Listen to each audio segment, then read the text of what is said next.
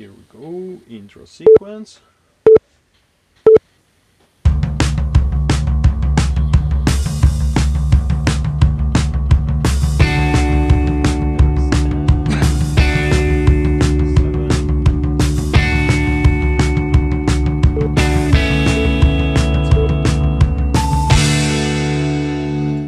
Alright, everybody, welcome back to the Leo Perez Show. We are delighted to have Dr. Martin Sweatman.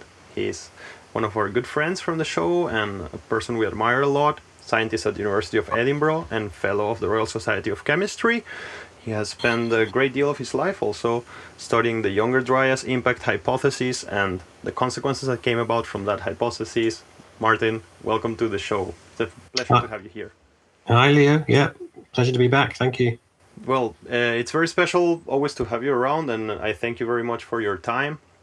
Uh, as I have said many times in this show, the Younger Dryas is a as a geological period interests me a lot, and also the impact hypothesis that has been in debate lately interests me a lot. So I want you to just document the situation and have a conversation with you to put it out there because um, I get very excited with things, uh, and I'm not a scientist, and I think that it's good to have conversations with scientists that can help us to put it a bit more of a rational and calm impression about what we feel and like about the world and its history. So, imagine uh, that I know nothing about this and I ask, what is the Younger Dryas? First, I heard that word around. What is that? Uh, the Younger Dryas, well, that's a, a geological period um, about 1300 years long. And uh, it happened at the end of the Ice Age, the last Ice Age. And it began um, about 10,800 BC. And uh, it's characterized by low temperatures in the, in the northern hemisphere. So there was this sudden drop in, in climate, cooling climate very rapidly. Um, so it, it- not everywhere in the northern hemisphere the, the pattern was sort of a bit varied, but overall there's this sort of five to ten degree Celsius drop in temperatures across the northern hemisphere quite rapidly. That carries on for 1300 years, and then the temperatures go back up again by a similar amount, and that's when we enter what we what's called the Holocene period. Um, so there's, basically, it's this, it's this geological period of cold climate, like a mini ice age at the end of the last ice age. What was happening before the Younger Dryas? Well, we were in the ice age for, uh, you know, maybe um, about hundred thousand years, roughly, um, and then um, there's this what's known as the last glacial maximum, about seventeen thousand BC, I think, so nineteen thousand years ago, and then there was this slow warming. Um, and then there was quite a sudden warming, which was the beginning of what's known as the Bolling Alarod period. That's a sudden warming, and that lasted um, a few thousand years. And then temperatures started to decline, and that's when this Younger Dryas period suddenly begins. So we, we, we'd begun to come out of the, the ice age. There was this warming period, quite dramatic warming, and then suddenly we went back into this sort of mini ice age for about 1300 years. That's the Younger Dryas. 1,300 years. Roughly, yeah. roughly. Yeah. And this was this was an atypical in the pattern, the general pattern that the climate was experiencing from the deep past. It was a rupture of the trend, or Yeah, so you know, the, the, there was this gradual warming climate, quite slow but quite steady, and then there was a sudden warming. That's the Bølling-Allerød, and then this sudden cooling, and that's the Younger Dryas that lasted thirteen hundred years roughly, and then warming again suddenly, and then we're into what's known as the Holocene period, which is kind of the modern geological period. okay, and so the reasons why that trend was um, disrupted are on debate, or uh, is there an understanding of why that trend was all of a sudden reverted into a certain direction? Well, that's that's the what this is this is all about. This um, this hypothesis, this Younger Dryas impact hypothesis. Uh, so before that, I suppose that the the sort of more or less um, it wasn't proven, but the sort of generally accepted view uh, was probably that this was just a normal part of Earth's climate. That there must have been some mechanism internal to Earth that suddenly caused this cooling, 1300 years, and then a warming. And um, you know, we, we've seen previous, uh, far back in the Ice Age, over the last hundred thousand years, there have been several episodes of rapid warming followed by rapid cooling. So you might get a warming for a few hundred years, maybe a thousand years, and then suddenly it cools down again. So they have seen these kind of really rapid, really uh, steep changes in climate over the last hundred thousand years. Um, but this one uh, occurred as we were coming out of the ice age, and then we seemed to go back into it again, and it, and it was particularly steep. Anyway, so it's generally thought that this was probably just part part of Earth's uh, natural climate system. But then along came this this hypothesis that this particular uh, climate episode, this Younger Dryas episode, was was potentially or perhaps triggered by a comet impact. And so that's that's really what um, all the debate has been about. What's the evidence for this uh, comet impact? What are the consequences of that? Because along with this change in climate, at around about that same time, although there are there's a lot of debate about exactly when, because of the dating methods that are used are, are not very uh, precise. So at about the same time as this beginning of this Younger Dryas period, there seems to have been changes in uh, human cultures, potentially human populations dropped as well. Uh, and in America, that's known as the end of the Clovis period. And uh, in Europe or the Near East, um, that story is associated, in my view, with Göbekli Tepe uh, and, and a few other places. So there's this, this change in, in, in human cultures and populations, potentially. Uh, there's this potential change in um, or a series of extinction events. So that's what's known as the uh, end Pleistocene megafaunal extinctions. So there seems to be a whole bunch of uh, la- large animals, that's the megafauna, in, in the Americas and in Asia uh, Eurasia that seem to have gone extinct more or less about that, that time. So we're talking about things like um, certain species of, of, mammoth or mastodon, uh, ground sloths, horses, you know, um, saber-toothed tigers or cats, and, and, and, these kind of things. I've heard about the North American lion, actually. Is this a prior, perhaps? Uh, yeah, I mean, I, I, am not going to quote you on any specific sure. species, but um, yeah, there was there was a bunch of um, species that seemed to go extinct around about that time, but the dating is not very precise. So it's been quite hard to to argue the case that it all happened at a particular instant. Nevertheless, there, there is this thing called um, there is this, this sort of um, stratigraphic feature, or what's called like what's called like a horizon in the soil uh, in in many places uh, in in America in the Americas and in Europe, known as the black mat, the Younger Dryas black mat. So this is like a, a, layer of discolored soil, and it occurs, you know, it's really widespread. Not everywhere, but it's really widespread. And um, and so, and what they find is that it seems that you know the, the, the Clovis population in America seem to have gone and uh, seem to have disappeared right underneath this black mat. So the black mat kind of forms like a, a, barrier, if you like, in time. Uh, and also, they find that this this black mat in some places it kind of drapes over the bones of mm. uh, several, uh, you know, animals or the skeletons of animals. So it looks as though, you know, that this this black mat is, you know, is right on top. It sort of perhaps caused um, the deaths of those animals and therefore maybe the extinctions of of, of entire species. So there is a synchronicity between the findings, the paleontological findings, and uh, and also the signature that seems to be on the soil that something occurred around that time. Yeah, yeah. I mean, this is this is one of the debates. So I mean, you can you can kind of divide the debate into did was there a a, um, a comet impact? Mm-hmm. Did did this great cosmic impact happen?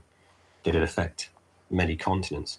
And then there's the consequences of the impact. So, you know, did it trigger the climate change? Did it lead to megafaunal extinctions? Did it lead to changes in human populations and cultures?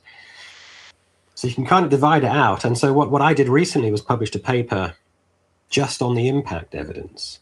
And which I, I came down really strongly in favor of. Yes, I mean it's pretty it's pretty certain. It's almost certain I would say that there was uh, this this cosmic impact. Uh, I don't go into the details I don't make any sort of strong arguments again about the, the other things, but but lots of other people have. So there's been this, this great debate about you know megafaunal extinctions. Could that have been caused or triggered by uh, the impact, or was that caused instead by the rapid change in climate. But you know, if the impact caused a rapid change in climate, then maybe that was actually you know the, the trigger for the extinctions. So anyway, a, a lot of this debate is to do with um, this boundary layer, which is known as the Younger Dryas boundary, at the bottom of this black mat.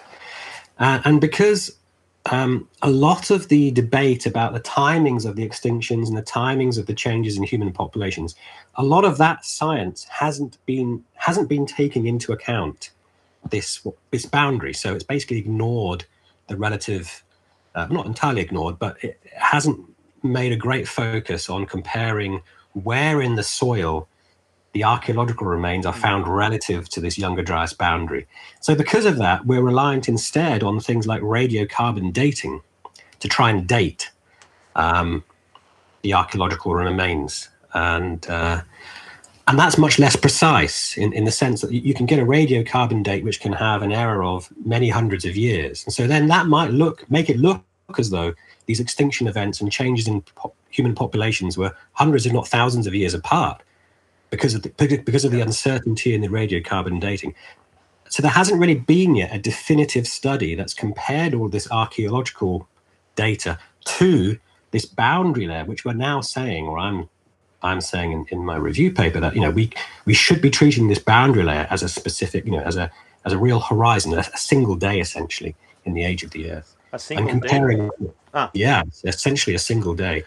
Um, well, well uh-huh. a lot a lot of the evidence, a lot of the evidence that we found, or that has been found uh, at this boundary layer, was probably laid down um, well, let's see. Let's start again. So the event, the event itself, this this cosmic impact, probably occurred within the space of a day across several continents, and then it can take longer for all of the the signals of that event, or what we call the geochemical signals, or the debris, essentially, the debris from this event, to settle down. So you'll have some of the debris will be will be will be uh, in the form of um, sort of microscopic particles, mm-hmm. and that will settle out of the atmosphere quite rapidly within days. Then you've got finer particles that might be lofted high up into the atmosphere, and and that might take weeks, months, maybe even years. Because they orbit out. and then they fall back. Well, some of it into the atmosphere, and then you're right. Some of the material might even go into into orbit, and that again, that would then affect how long it would take to to settle down to Earth.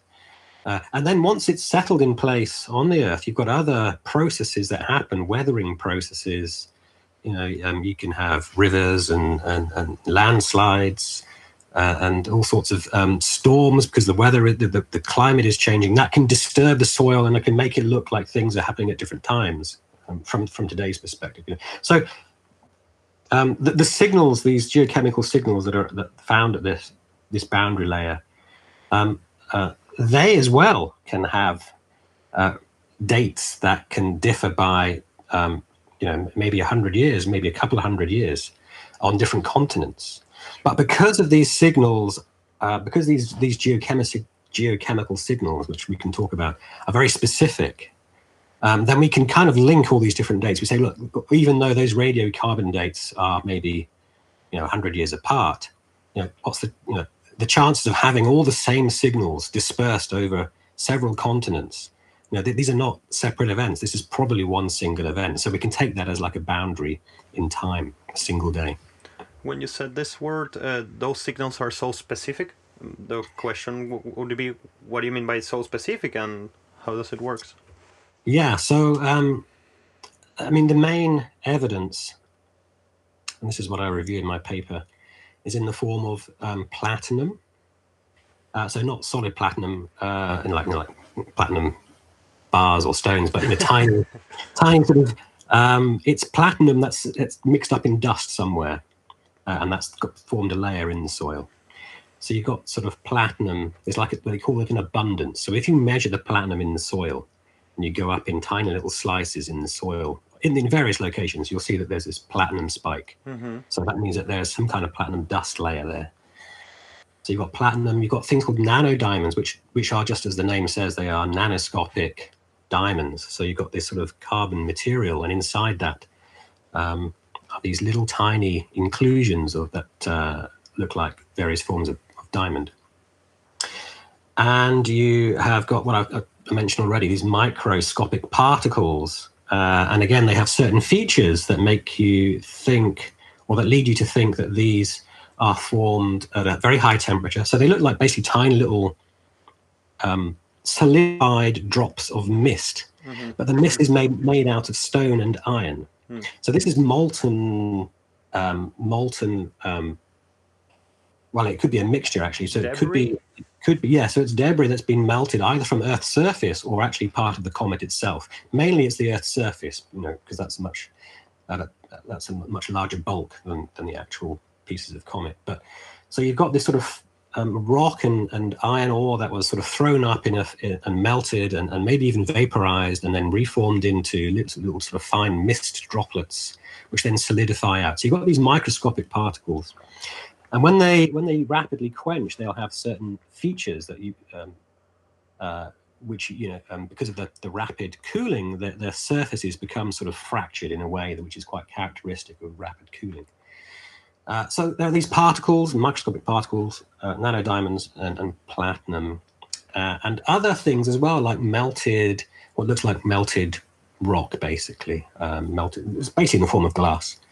Um, so you can put all this together, and now those signatures are quite characteristic of a cosmic impact, but they some of them, well, the platinum, for instance, is also characteristic of a volcanic explosion. So you hmm. might say, well, maybe it's volcanism. It doesn't have to be uh, a cosmic impact. But the other signatures, you know, the nanodiamonds aren't associated with mm. volcanism. Um, the the iron rich, because some of these microparticles are rich in iron, that's not associated with volcanism. Uh, and what what the, and the signatures that are associated with volcanism are missing. So things like tephra, there's no tephra in these layers. So tephra is like um, you know, it's like the, the fine ash that comes out of a volcano. Um, and uh, also, um, m- volcanoes typically emit sulfates, so they're kind of sulfur-rich fumes, basically, uh, and they don't find sulfur in these layers. So, um, you know, it's it, it doesn't seem that it's created by volcanic action. So we're kind of left with um, cosmic impact. Now, so you could argue perhaps that okay, there were lots of small impacts all unrelated, perhaps over a, few hundred years on different continents. Uh, and these small impacts, and it's just coincidence that they happened in, in that in that small period. And it's just coincidence that the megafauna and the, and the changes and the changes in human population and the climate change all happened at the same time. Um, but there's a better there's a there's a better explanation, which is that this was a, a, a massive cosmic event. That's much more likely than having lots of small, unrelated impacts. The chances of this being caused by lots of small, unrelated impacts is tiny compared to just one event that explains it all. What when I hear this competing theory, maybe a set of smaller impacts fell on the Earth. Uh, sorry, of, smaller rocks fell on the Earth. Um, I wonder why is it so hard for some people to embrace the idea that a large impact occurred? Um, why is the need for a competing theory that would include these fragments?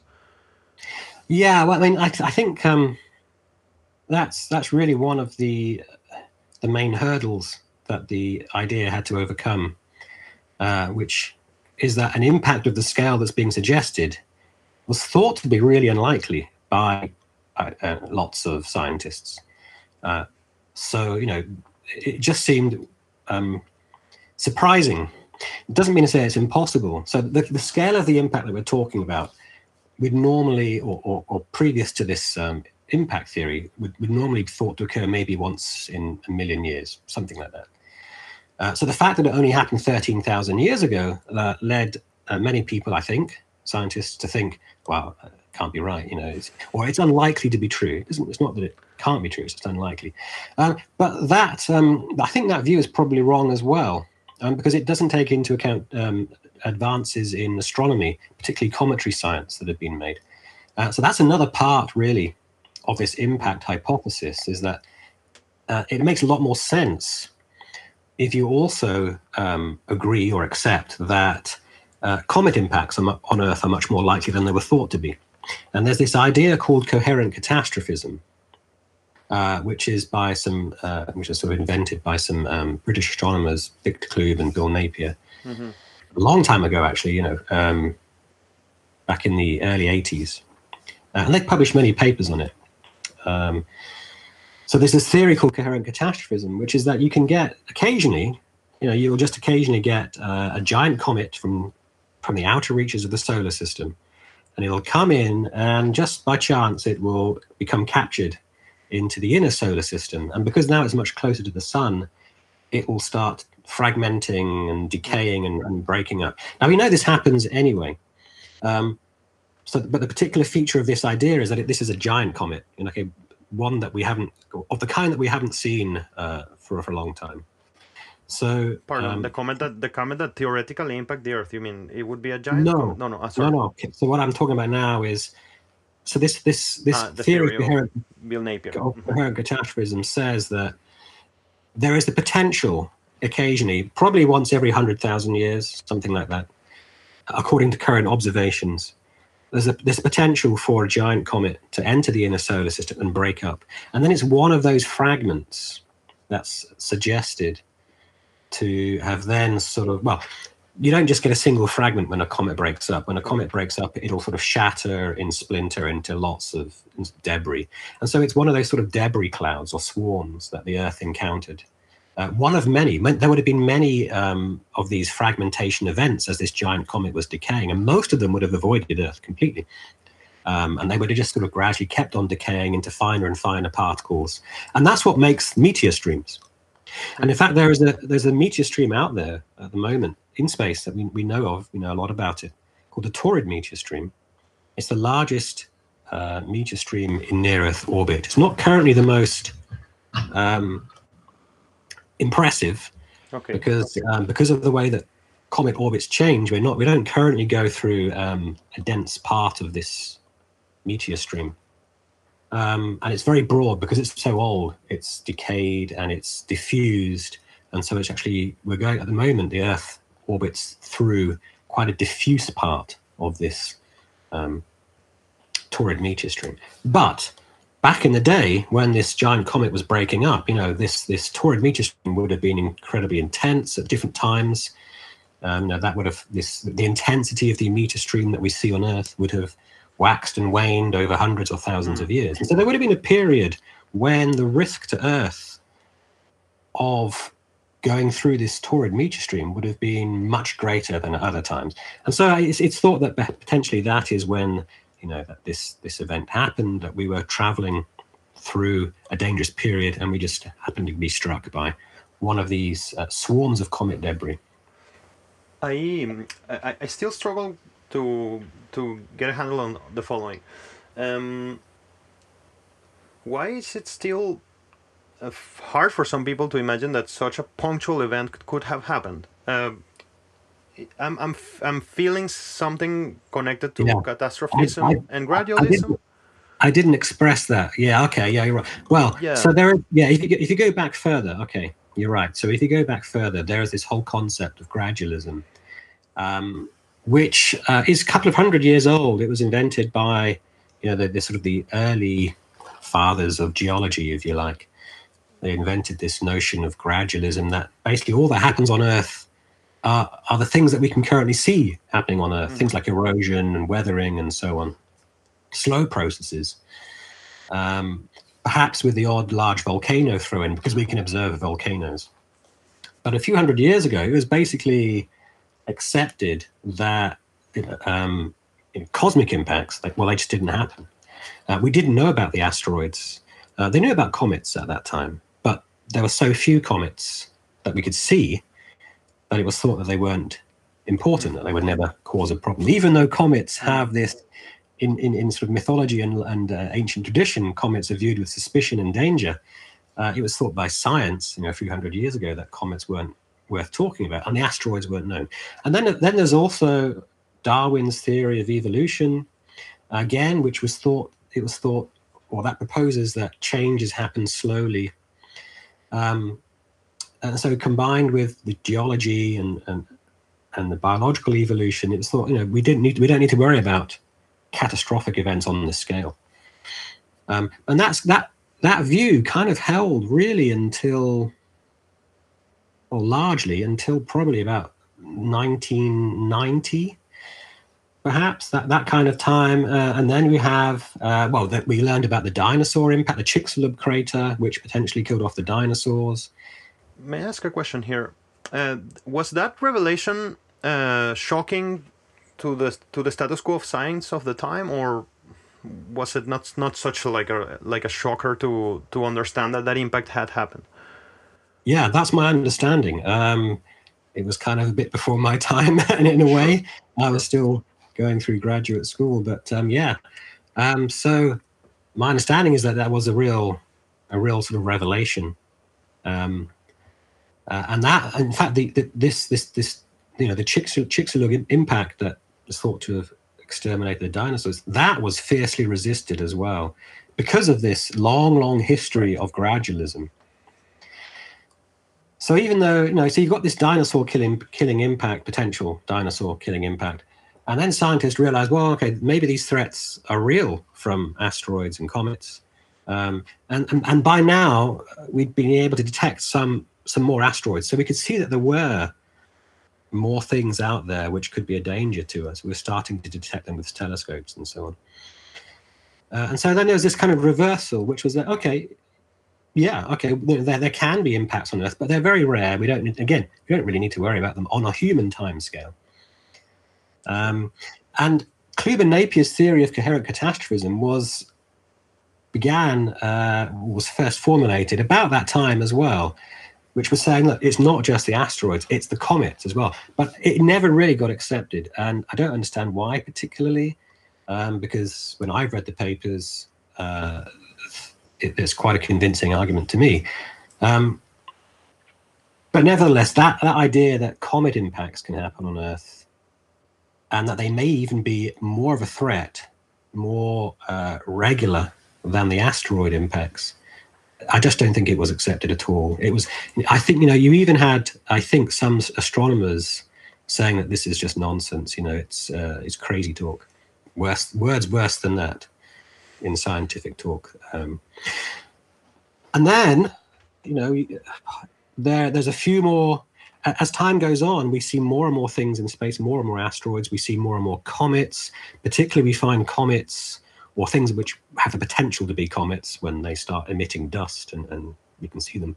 But there are these objects in deeper space, farther out in the solar system, that we can now detect because our telescopes are much better.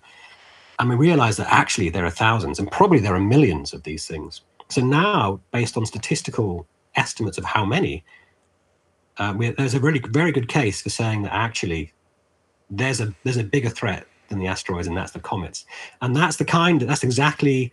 Um, and, but that's still that's not accepted. I would say that's still um, debated and probably not accepted by the majority of the scientists.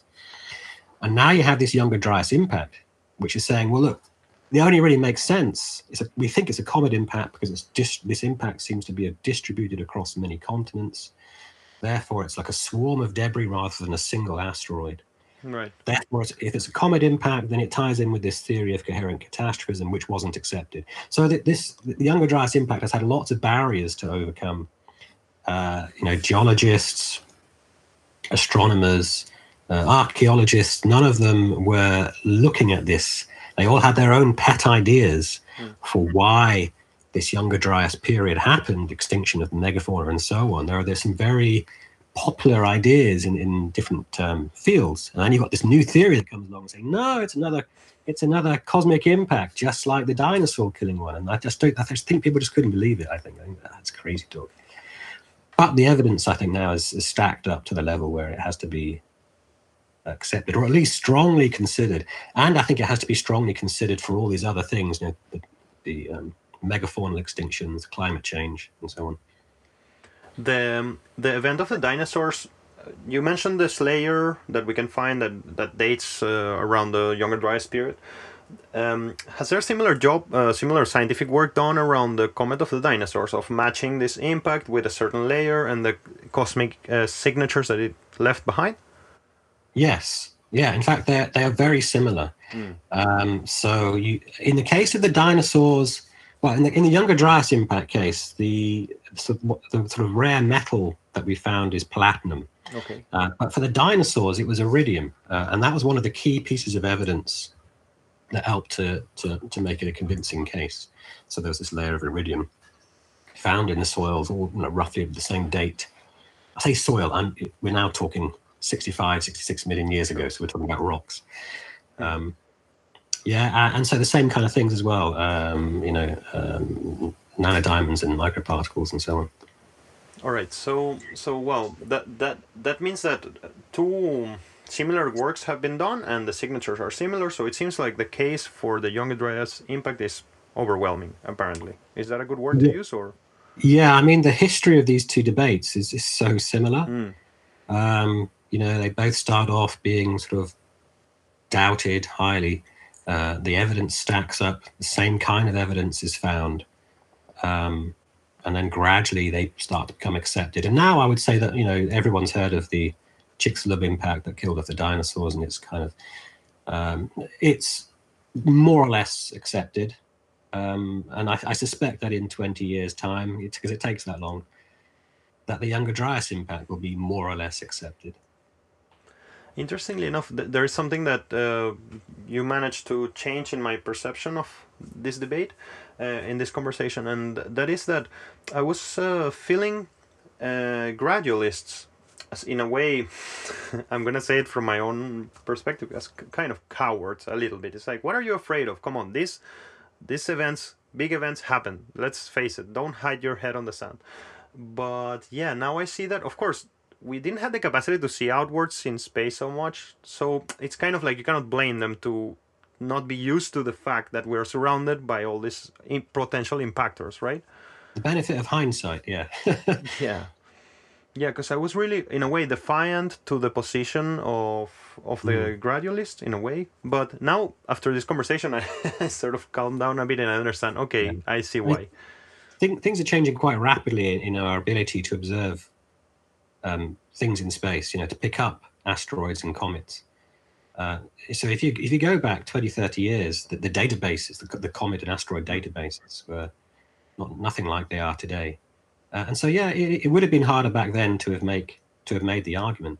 But but today I think we've got pretty good statistics, uh, pretty good databases on on these things. And you know, you, you, there are papers where uh, people do based on the current population of these comets in the outer solar system. They're, they're called centaurs. Mm-hmm. It's just a name for what are basically going to be comets. Um, and they're orbiting in this space between Jupiter and uh, sort of Pluto. And so people, people have, we, we, we can see hundreds of these things. And because of um, how they've been observed, there are predictions about how many there are, so based on statistical estimates and there are the predictions are that there are probably at least a million, probably 10 million, and maybe 100 million of these things. Yeah. So if you use that, if you use those statistical estimates now, along with orbital calculations, which basically you just forward wind time, do these orbital calculations, and see how often one of these things comes in from the outer solar system and comes into the inner solar system, and you can see actually we expect this to happen. You know, the Younger Dryas impact is entirely expected based on what we can currently see. Has the, this information changed the way you interact with the world? I mean, like maybe you're sometimes think about, oh well, maybe the co- actually there is a band from London called The Comet is Coming. By the way, yeah, uh, it's a brilliant band. It's a br- it's excellent. Kudos to them. I love them. So I mean, this has it changed your perspective of life and how do you go about your daily day to day, or or you leave it on the background? Uh, well, no, I mean, it, it certainly uh, has made a big difference. Yeah. So I spend quite a lot of my time thinking about these things and uh, writing papers. You know, I, have written a few papers now on the subject. This this review paper, that review paper. Um, of course, it all started with my, my paper on Göbekli Tepe, mm-hmm. um, uh, which then led to me writing a book and investigating uh, this sort of zodiacal theory which seems to be there at um, Göbekli Tepe. That's how I interpret Göbekli Tepe using the zodiacal theory. So done a lot of investigating of symbols uh, through through time, basically in different parts, well, in in, in mainly mainly Europe and Eurasia. So yeah, uh, and now there's all this um, sort of geochemical research Uh, there's all the astronomy. So yeah, I've I've read a lot of um, different research papers I would never thought I would have would be reading maybe you know only five years ago. Things have changed quite a lot. What and at the same time, I'm still trying to carry on with my my sort of sure. normal research life. What caught your attention so intensely there? I mean, there are so many fields of study. Uh, is is it possible to answer that question? Uh, well, um, you know, I, some people, I guess, are just more curious than others. So I've always been curious about the mysteries of the world. That's what gets you into into physics quite a lot. You know, if you're a theoretical physicist like me, you really want to understand the big mysteries like quantum mechanics and relativity and particle physics, along with all sorts of other things, strange things. So it's it's the strangeness of the world that actually helps you become a, a physicist, theoretical physicist, particularly. Um, and then, you know, along with that is an interest in ancient archaeology, ancient cultures, and but not an intense interest particularly until I I, I, I was became aware of Göbekli Tepe back in about 2008 probably. That's when I first heard of it I think. And that really interested me. Like a lot of people who were aware of it Göbekli Tepe was like amazing. It was shouldn't be there. Uh, really really um, anomalous place with all these animal symbols I did, I had no idea what they were at that time, um, but I kept an interest in it. You know, I kept on the lookout for anything interesting. Um, and then I just happened to, you know, I read Graham, one of Graham Hancock's books, Magicians of the Gods, which had this initial decoding, this sort of the key insight into what these animal symbols might mean, uh, and so that then everything followed from there. So it was a real sudden change that I wasn't expecting it to happen. I was just reading his book, and then, oh wow, really? And then I could develop it a lot further. Um, so we just talk about the impact and talk about the fact that it seems a pretty there's a solid case behind it, and uh, then there is a word that comes to my mind right now, which is Abu Huraira, right? Um, yeah. There seems to be a very clear signature that perhaps humans pres- uh, observed this event and were affected by it directly. Um, can you tell us the story of Abu Huraira and and what what's there that, that that relates to to the theory to the yeah so i mean abu huraira is is a site in northern syria. It's only about 100 miles south roughly of göbekli tepe. Uh, it's another one of these younger dryas boundary sites. Um, but specifically it's a, an ancient village. It's one of the world's first hmm. villages. Um, so people were it appears anyway it appears that at the time of the Younger Dryas impact, uh, not just Abu Huraira, there are a few other villages as well that um, archaeologists have found. Uh, these are, are, are, people known as the, Natufian who lived in this region. So they they just started building um, settlements. So they were actually uh, staying in one place for the whole year. Abu Huraira was one of them. And uh, yeah, so this Younger Dryas boundary layer uh, is there in the site of Abu Huraira. Um, so there's this layer of all of these things: nanodiamonds, platinum, uh, microspherules, and and Abu Huraira particularly, they've got the molten glass as well. So they absolutely know uh, that some kind of cosmic impact uh, destroyed this little village of Abu Huraira. Mm. Um, and the dating of that is completely consistent with this Younger Dryas impact. So it's another one of these boundary sites. Um, they don't know for how long, but people eventually came back to Abu Huraira. It might have been a hundred years later, maybe several hundred or a thousand years later, but eventually people came back to Abu Huraira uh, and, and, started living there again. So you've got these kind of two layers hmm. which are split by this boundary layer. Um, but the whole site, I think, is now underwater because of the uh, the river side where it was located has now been immersed under the water. There's a dam basically on the Euphrates. I think it's the Euphrates, one of those rivers, mm-hmm. and um, so the whole place is underwater. So all of the evidence from that site they had to quickly recover before the dam mm. was built. Uh, so there's like speed archaeology. They get all the stuff, uh, and so the data that they're now currently looking at is is sort of what's recovered and preserved in various labs and museums. You know. I see. Yeah. Anyway, so this was about 100 miles south of Göbekli. And uh, it's very clear it was destroyed by a, cosmic impact. So the people at Göbekli probably would have seen that. Uh, so, it, and there's other uh, there's other evidence as well around the region of Göbekli Tepe um, that correlates with that. So there are there are lakes in Turkey. Uh, Lake Van is one of them. Not the only one where there is this layer of soot and charcoal and um, quite a thick, intense layer. And, and uh, again, the timing is is perfectly consistent with the date of the Younger Dryas impact. Uh, now, the papers where these carbon um, rich layers are found, they they attribute these uh, layers to oh, it's just a forest fire or or a something like that. Um, but if it was a forest fire, then it happened at exactly the same time as Göbekli Tepe. It was um, sorry, exactly the same time as the Younger Dryas impact within dating accuracy, uh, and it's the most intense burning episode over the entire history of Lake Van, uh, up, Mhm. up the record that they have, so twenty thousand years. So you know, it's a singularly large and intense episode at exactly the right time. So it's not just uh, Abu Huraira. There are, there's other evidence in the region of Göbekli Tepe that this this cosmic impact event affected the Göbek- you know, Göbekli Tepe. The people there would have experienced this. And one of the other effects that it's thought that um, might have happened. So along with the debris that's produced, you get a lot of um, smoke and, and ash and and and, and soot uh, from all the fires because there's there there are papers which suggest that about 10% of the world's uh, surface was satellite. 10% of the of land surface. What percent? Sorry. 10%. Wow. In, in Yeah. an instant. In an instant. We mean in a day. one day. In basically one day. Yeah, that's that's the suggestion. So again, I've, I've looked at those papers. I've I've analysed, reviewed them, and there's a lot of uncertainty. I think in that estimate.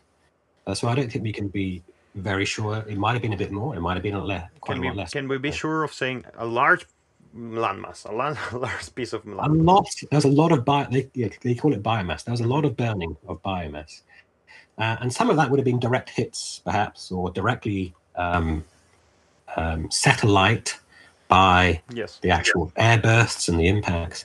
But probably most of that is sort of secondary effects. So, you know, hot debris falling out elsewhere and, and causing fires elsewhere. Uh, yeah. So the people at Göbekli Tepe would have been very aware of this um, event, and all of that ash and the soot. Uh, it's according to these papers would have created absolute darkness. That's the suggestion Hmm. for a period of you know, six weeks or more. It's hard to imagine absolute darkness. So it'd be like living in in a cave. So you, you could, you would have to have a fire. You know, you'd you'd have to have uh, some means of making fire to, to survive. Otherwise, you- you'd just be stumbling around. Same for the animals. Obviously, they don't make fire. Wow. Um, so so okay. Um, and then there is another word that comes about, which is Göbekli Tepe, right? Um, Mm. So so what is Göbekli Tepe, and uh, what is interesting in that place, and why should we pay attention to it? Well, it seems, according to um, the interpretation that I have, it seems that it's a, a memorial or a record of this event. Mm. Uh, so, Of the Abu Huraira event.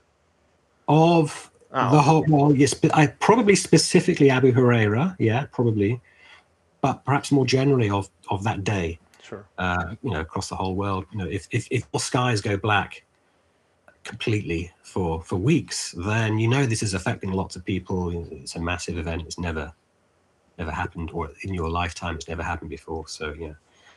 Uh, anyway, so Göbekli Tepe is when it was discovered, it was really uh, an unusual place, an unusual discovery because it, it, um, it was a site on top of a hill in Turkey, as I say, only about 100 miles north of this Abu Huraira village in Syria, uh, where they found, archaeologists have found these great uh, megalithic stone circles.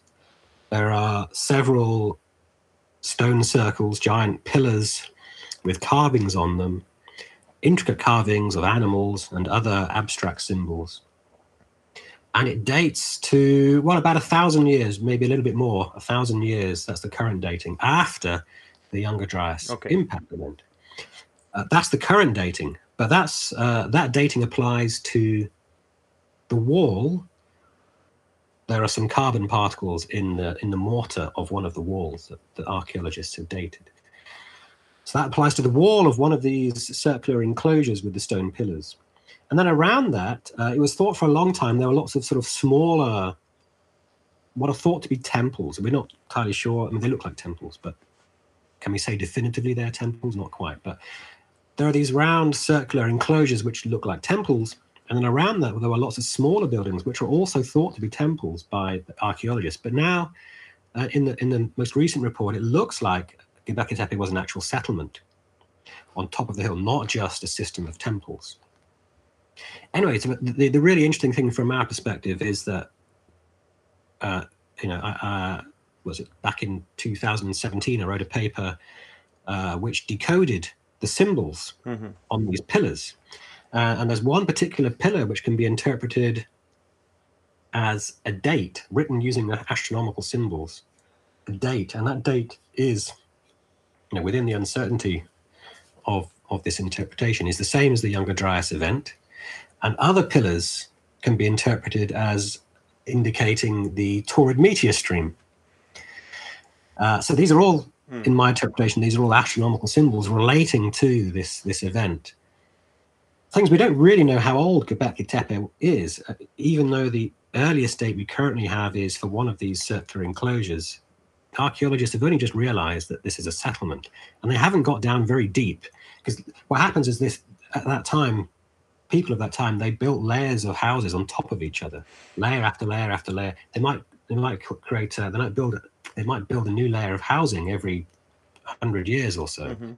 Because there are all these layers and they haven't actually got down to the bottom of Tepe wow. yet so they don't really know how old it is probably in my view it's going to go at least as far back i would suggest uh, I would, in fact, I wouldn't be surprised if it goes back to the Younger Dryas event because that's, in my view, that's probably when the site was, uh, when it's when the site began. And poss- possibly it was a whole bunch of. Can um, you repeat the date? Sorry, can you repeat the date when you think the settlement began? Probably the Younger Dryas ah. impact, or roundabout then. So that, that's spe- uh-huh.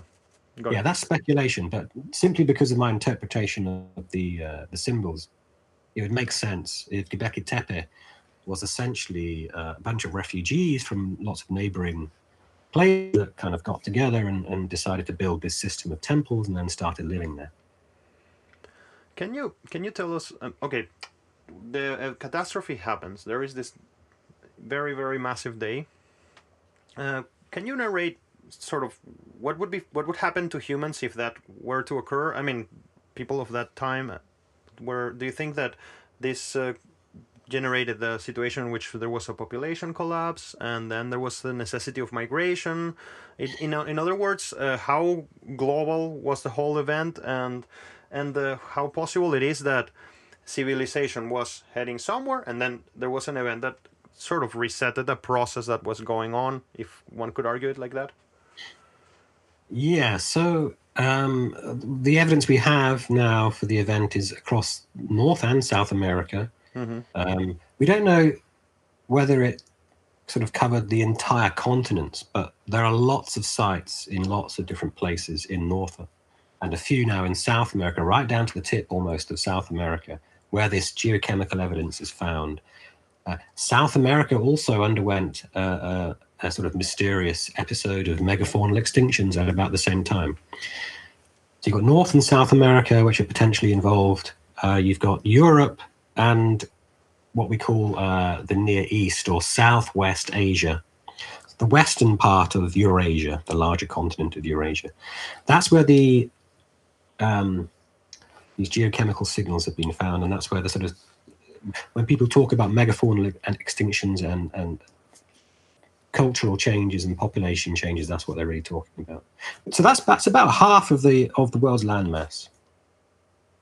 It would have been affected in a day. Yeah, but the, the darkness, if this certain ash, uh, if if it's correct that this was in the atmosphere for six weeks or more, well, that, that means it's a global event. Nobody on Earth, well, everyone on Earth would have experienced this darkness hmm. to some degree, um, because you know the atmosphere circulation uh, uh within a period of six weeks would have transported things around the, the whole world. So, so no, everyone would have seen something. Um, but the, the, the, people and animals in, in, in the Americas and, and Western Europe, it seems, would have experienced the worst effects. It's hard to say exactly, you know, we don't live then, so we have not lived to. It's hard to say exactly what it would have been like, but um, you know, uh, so lots of people presumably would have been killed and animals outright on the day right. of the impact. Following that, you've got darkness, presumably, lots of fires. So lots of the biomass, lots of the vegetation is burned up. So food is going to be pretty scarce. And if you've got complete darkness, how do you find it anyway?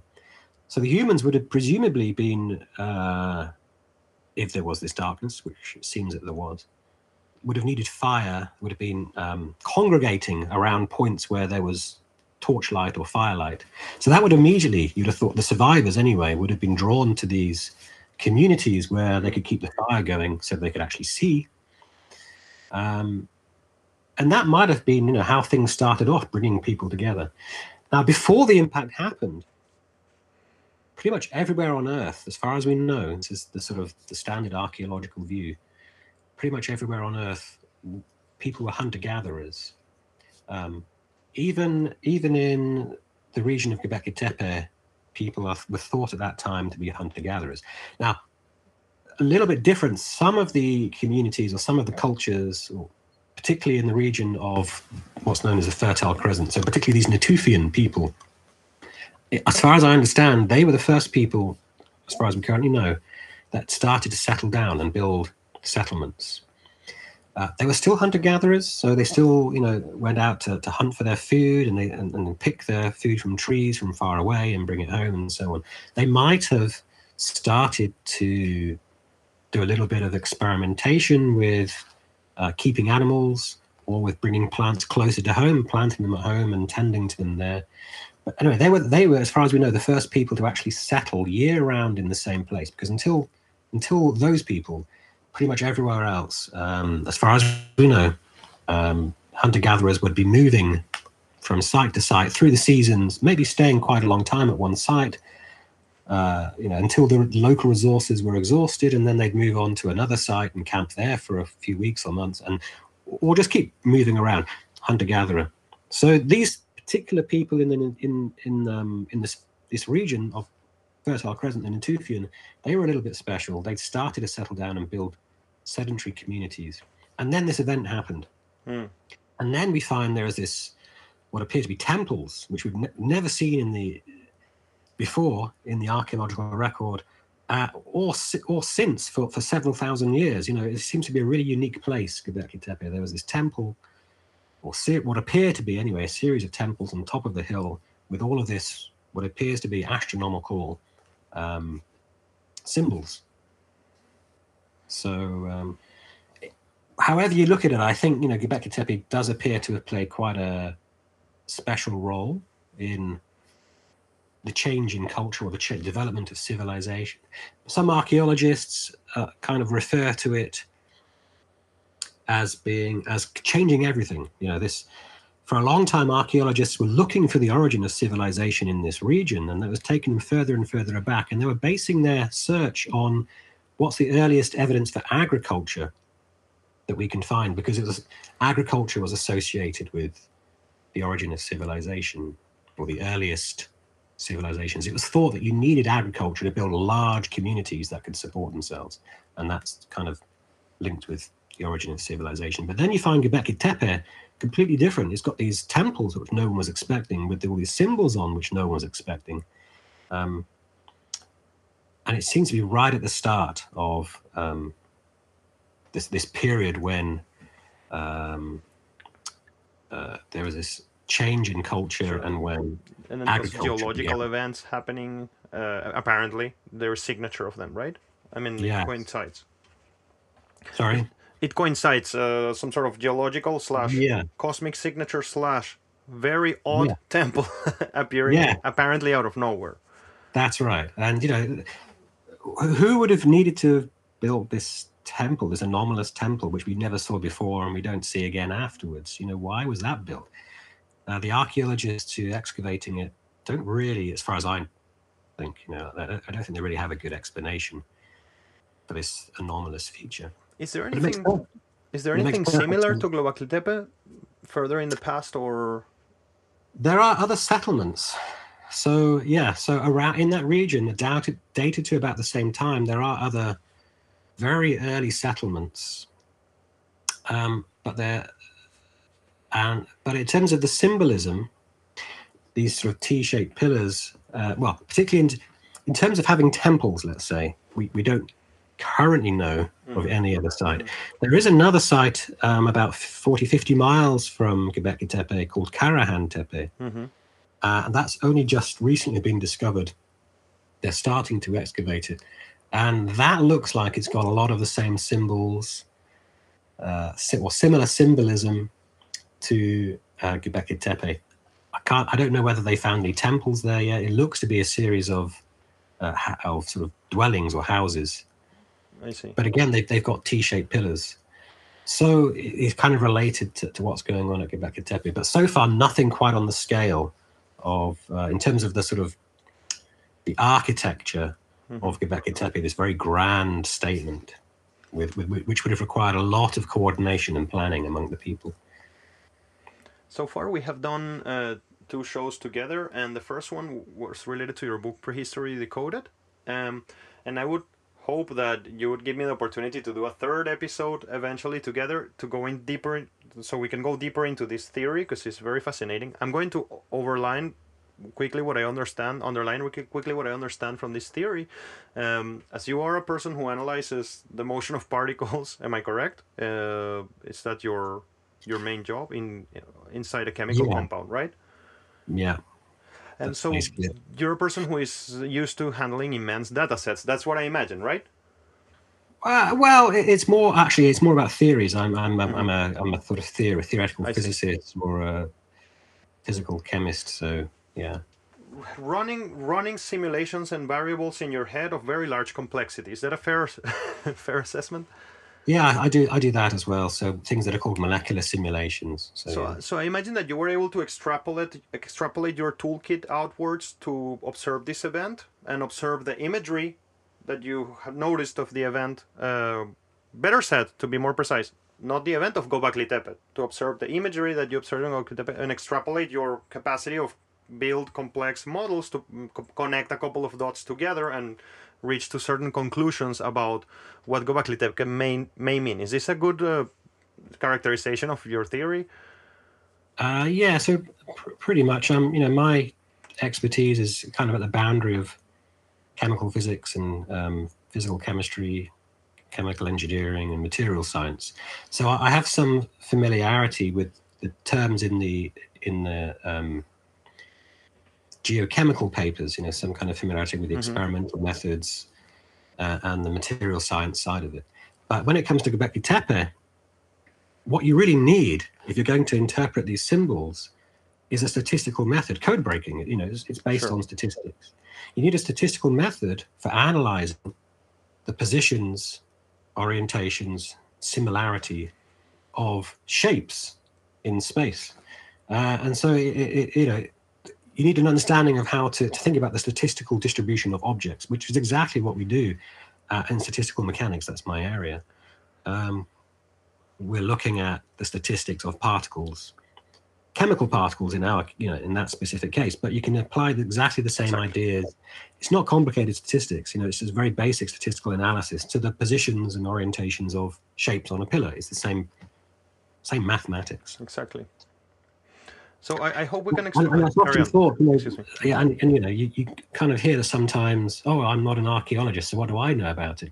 Yeah, well, I would say, well, the archaeologists aren't statisticians, Exactly. particularly aren't statisticians when it comes to analyzing the statistics of shape. So what do they know about it? Exactly. But, you know, they're they're not the right people to be interpreting um, this particular pillar with all these shapes on it. Yeah, and that's that's precisely what I would like to make a full episode on that theory. I think that three episodes together exploring this idea is a, is a pretty healthy debate.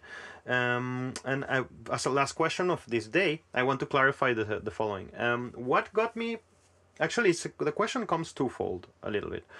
Uh, what got me interested into into this topic was a set of Joe Rogan episodes that included the guests Randall Carlson and Graham Hancock occasionally, and um, I'm not going to claim that this is what Randall Carlson said. I'm gonna share with you my impressions of what I took from that talk. And what I, the impressions that I took from that talk is that the Laurentide ice sheet melted catastrophically, and in a very rapid fashion. Once more, I respect Randall Carlson a lot, so I may be misinterpreting his words. This is my interpretation as an amateur or an observer.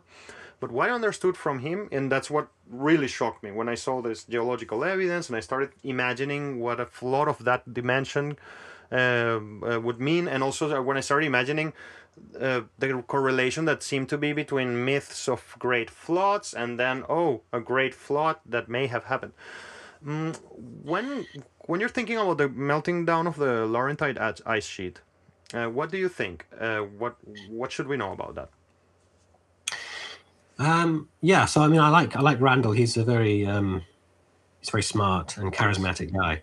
Um, I don't know whether, I, to be honest, I haven't heard him talk about the melting of the Laurentide ice sheet, so I'm not entirely sure what he what he talks, says about it's that. brilliant. It's a brilliant. Whether it's true or not, it's an excellent watch. I promise you. yeah. Um, but uh, as far as I understand it, there are two major melting episodes that sort of bracket the Younger Dryas period. So mm-hmm. there's one, which, if you remember back to the start of our talk, I mentioned the Bølling-Allerød period. It was a rapid period, very rapid period of warming before the Younger Dryas, you know, hundreds or thousands of years before the Younger Dryas. Well, there is, we can see from evidence from oceanic oceanic evidence, uh, we can see that there was this period of um, relatively rapid melting of ice caps and glaciers and so on. Uh, so there's this kind of not jump, but there's this re- relatively rapid rise in sea level corresponding to the warming period, the Bølling Allerød warming period. And then we've got another relatively rapid rise in sea level at the end of the Younger Dryas, corresponding to that very rapid warming period. Um, but we don't have a particularly strong signal in terms of sea level change mm-hmm. at the Younger Dryas impact. There are some papers which say, yeah, we can just about make out a signal. So it's small and the error bars are quite large.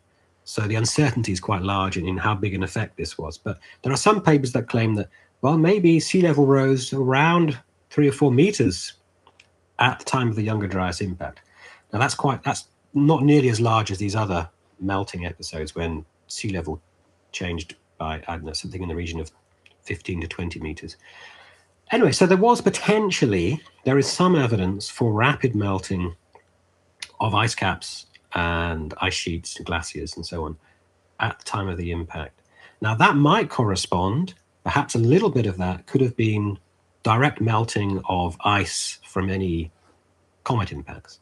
But probably that that contribution is, is relatively small, simply because there's just not enough energy uh, to, to melt huge amounts of ice, even in a comet, in, a comet wow. impact, as destructive as it is. Um, I mean, the event we're talking about is pretty big, but it's it's still nothing as big as the dinosaur impact. That was on a much much bigger scale, um, or the Chicxulub impact. Anyway, so probably if, if there was a, uh, a, a, sort of some a few meters perhaps of sea level rise at the time of the Younger Dryas impact, probably that was caused by um, the breaking of ice dams and the release of um, basically these glacial lakes, massive, massive glacial lakes that are that are sort of in the region of the um, of the ice caps or the ice sheets. So and they would have been. Uh, it's thought that they were dammed up from time to time, and then you get the dam breaks, and you get these, you know, masses of cold water that pours out. Hmm goes down the rivers and into the oceans. And that's part of that was until the impact theory, it was thought that this this release of cold water from the glacial lakes into the oceans that that was the only driver for the climate cooling. Um, according to climate, uh, mm. according to our understanding of climate, the way the climate works, if you put lots of cold water mm. into the northern oceans, then it sure. stops it sort of prevents lots of the ocean circulations happening, and that will then cool the northern hemisphere. Anyway, so that was the idea. So you know, I, I don't see, uh, I don't understand that the if if Randall Carlson has an issue with ice sheet melting at that time. I don't. I'm not sure that there is an issue really. I think it's. Um, No, uh, most likely was my perception of it that you, you leave you leave those talks with the perception that the Laurentide ice sheet. Uh, let's just in case for if there is somebody who does not know what this is, it, there was a ice sheet in North America, and this is actually quite well documented. One leave that those talks of Joe Rogan with that sensation that this melted in a matter of weeks, something like that. Which uh, I guess I'm going to take that idea and put it on on my drawer of interesting, mm. fantastic ideas that perhaps are not true. Uh, I again don't claim that that's what Randall Carlson said. That's sort of the impression. I'm a quite impressionable person. I'm very open, and so perhaps this. I mean, I know I know that uh, Randall has, has, talks frequently about mega floods. Yes. And I think that's to do with this the breaking of the ice dams, and. He's but I think again, the, the, the scale he's against he's the, the Missoula floods slash yeah. um, slash yeah. uh, gradualist vision of those uh, lakes uh, breaking apart just from the breaking of ice dams. He suggests an external factor. That, that of that I'm sure. Yeah, yes, and I think that's probably correct. Um, it's just that that doesn't mean that there has to be lots of massive amounts of ice melting. It's it's the water's already there yeah. in the lakes. It's just that the lakes burst and the water floods out. And I think a big difference that, that Randall has between like the conventional story of those floods is I think that he talks about them being one massive flood and, and maybe not much more than that. Whereas the conventional view is that there are lots of these floods, uh, different times. They all, you know, the dam breaks, the flood happens, it reseals, the lake reforms, it breaks again, and so you get these layers upon layers of of flood waters or silts. And I think I think Randall's view is that probably there was just one or there was one major event which was bigger than all the rest. I'm not sure about that. And uh, to close this uh, conversation that has gone wonderfully about the Younger Dryas in general, what about the crater? What do we know about the crater? Is there something there, that, perhaps? Yeah, I can't believe we haven't mentioned the crater already. Um, well, that's for last. so there was this crater discovered in Greenland a few years ago, just a few years ago. Um, and a long time um, well, it was it was often said that you know a, a crater isn't necessarily needed hmm. for this younger Dryas impact theory. You know, even without a crater, we have enough evidence to suggest that it happened. But anyway, there was a crater found in Greenland. It made, big news. The Hiawatha crater underneath this this Hiawatha ice sheet on Greenland. It's about 30 kilometers across, and uh, it's pretty much, I would say, confirmed to be you know a big crater. What we don't really know is exactly how, how old that crater is. So we can't tie it exactly to the Younger Dryas impact. But we know in, in sort of geological timescales that it, it, it must be relatively young, or it's thought to be relatively young, um, because it's under this ice sheet. Mm.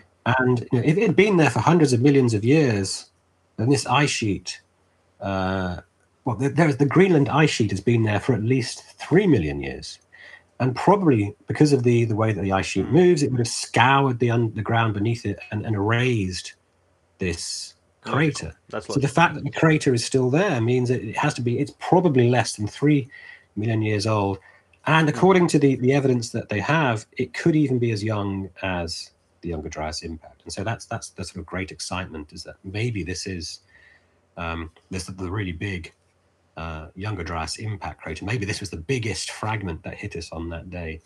It slammed into Greenland, uh, which is in, it's kind of in the right place, more or less the right place to, to fit with the, the theory as well. So it's no, it's not quite a smoking gun um, because we don't know the age of it. Interestingly enough, there is another feature in Greenland which looks a bit like a crater. There are some studies which support its identification as a crater, but it's not confirmed as a crater. And it's close enough to the Hiawatha crater that if it is in fact a crater, then probably these two craters were formed at the same time because it's so close. You know, the, the probability that they're unrelated is really quite small uh, if they are both only a few million years old. Uh, so it looks like there could be potentially two similarly sized craters. This other one is about 30 kilometers across as well. In fact, I think it's slightly larger uh, than the Hiawatha. So you know we've got we've got two things there that are, that are interesting, very interesting. I just wish they'd get hurry up and actually date these things. so what are the in your in your Lego pieces that you you're kind of putting together what is the next lego piece that you're missing is there something that you're looking forward for it to be dated for example the dating of the creator are there any other let's say uh, research projects are you looking forwards to or that you're expecting oh that's the thing that you know these things you're not really aware of what else is going right. on at least i'm not so these things happen out of the blue yeah certainly dating the creators would be very interesting um, i think now that the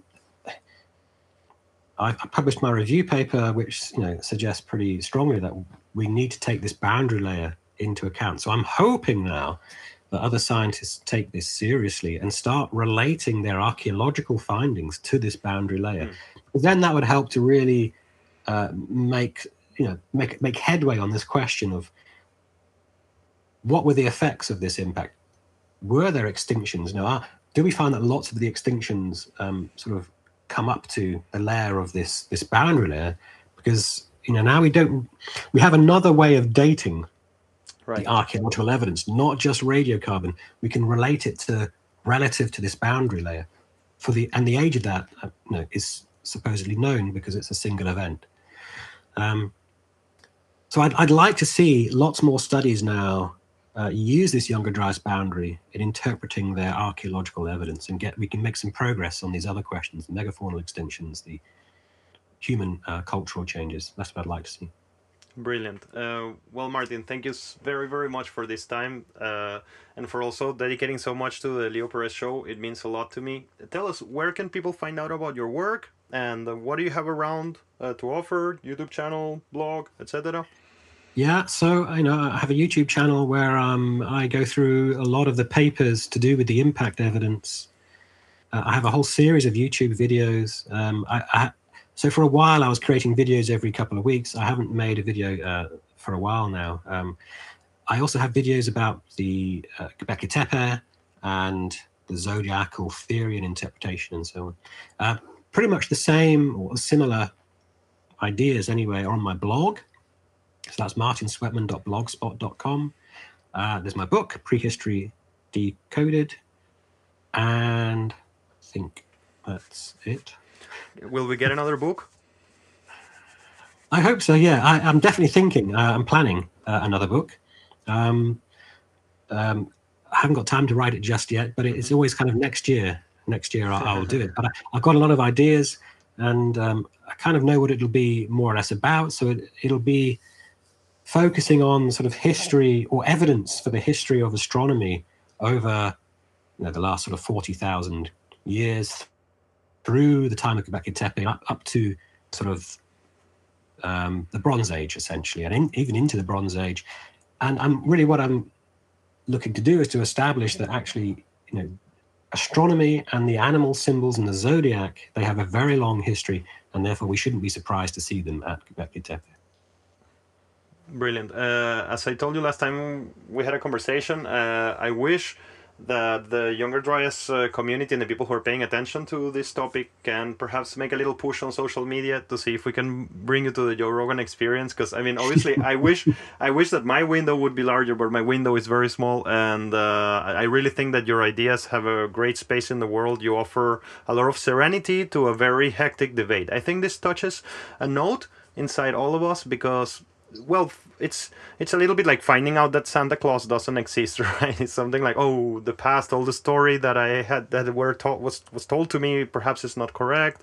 A b it also carries with it this uh, this energetic impact that wow perhaps our humans our, our ancestors survived this event. And uh, that has a lot of implications for us as a species. Uh, the fact that all our ancestors, theoretically, if this is a fact, survived this, and uh, I always I was t- talking to my students recently, and I was, and they were telling me, ah, I cannot get up uh, from to, to, from my bed to make some music and work, and I'm like, you know, your ancestors survived as comet impact, man. Like, I think you can get up and make some music in your beautiful laptop that runs at who knows how many tera hashes per second. So, anyways um, i think that this idea has big consequences and, and it's a really important idea and uh, that is why i'm going to push some my social media angle hashtag uh, get martin to joe or something like that and let's get you on there because it would be amazing that millions of people can receive well further because many people have seen already your youtube channel uh, and I hope that it keeps growing. And I hope that your work can continue illuminating people's lives like it did to mine. So, thank you very very much for this, and we will see you on the next one. Uh, everybody, good day and be good. Take care. Thanks a lot, Leo. Great to talk to you. Thank you. Great to talk to you as well.